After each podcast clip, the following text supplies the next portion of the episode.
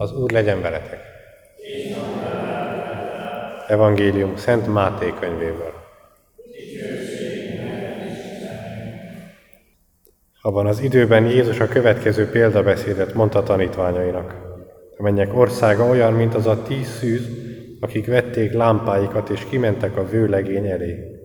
Öten közülük balgák voltak, öten pedig okosak. A balgák fogták a lámpásukat, de olajat nem vittek magukkal. Az okosak azonban korsóikban olajat is vittek lámpásaikhoz. Késett a vőlegény, és ők mind elálmosodtak és elaludtak. Az éjszaka közepén egyszerre kiáltás hangzott, íme a vőlegény, menjetek elébe.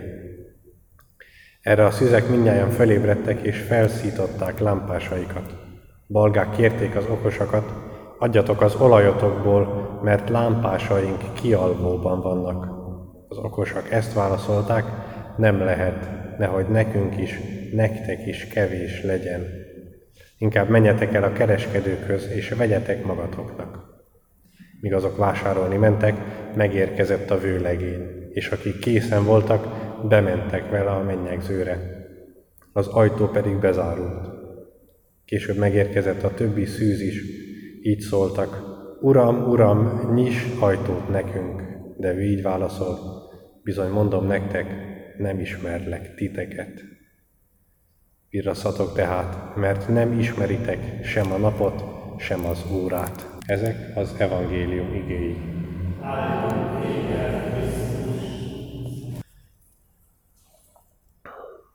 Azt hiszem, ennek a példabeszédnek a középpontjában, a központi jelenetében nem más áll, mint ez a zárt ajtó. Ahogy a hőlegény megérkezik, bemegy a mennyegzőre, a lakodalomba, az öt okos szűz bemegy utána, és utána ez az ajtó bezárul, és többé már nem nyílik ki. És nézzünk rá egy kicsit erre az ajtóra, hogy milyen érzések támadnak bennünk, amikor ezt nézzük.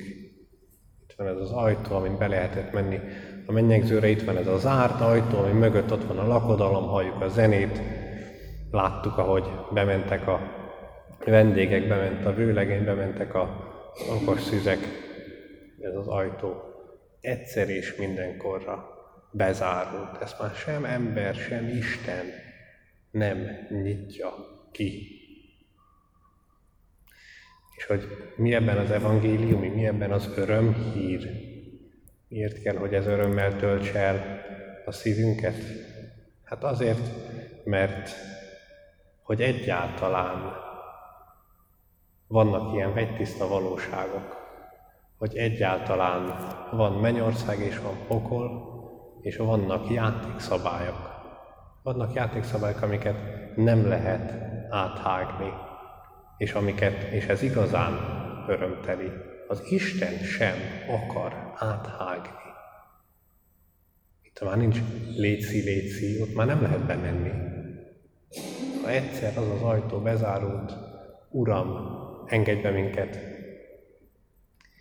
Nem ismerlek benneteket. Ne gondoljuk azt, hogy ennek az Úrnak, aki ott az ajtó mögül szól, nincsen végtelen szomorúság a szívében.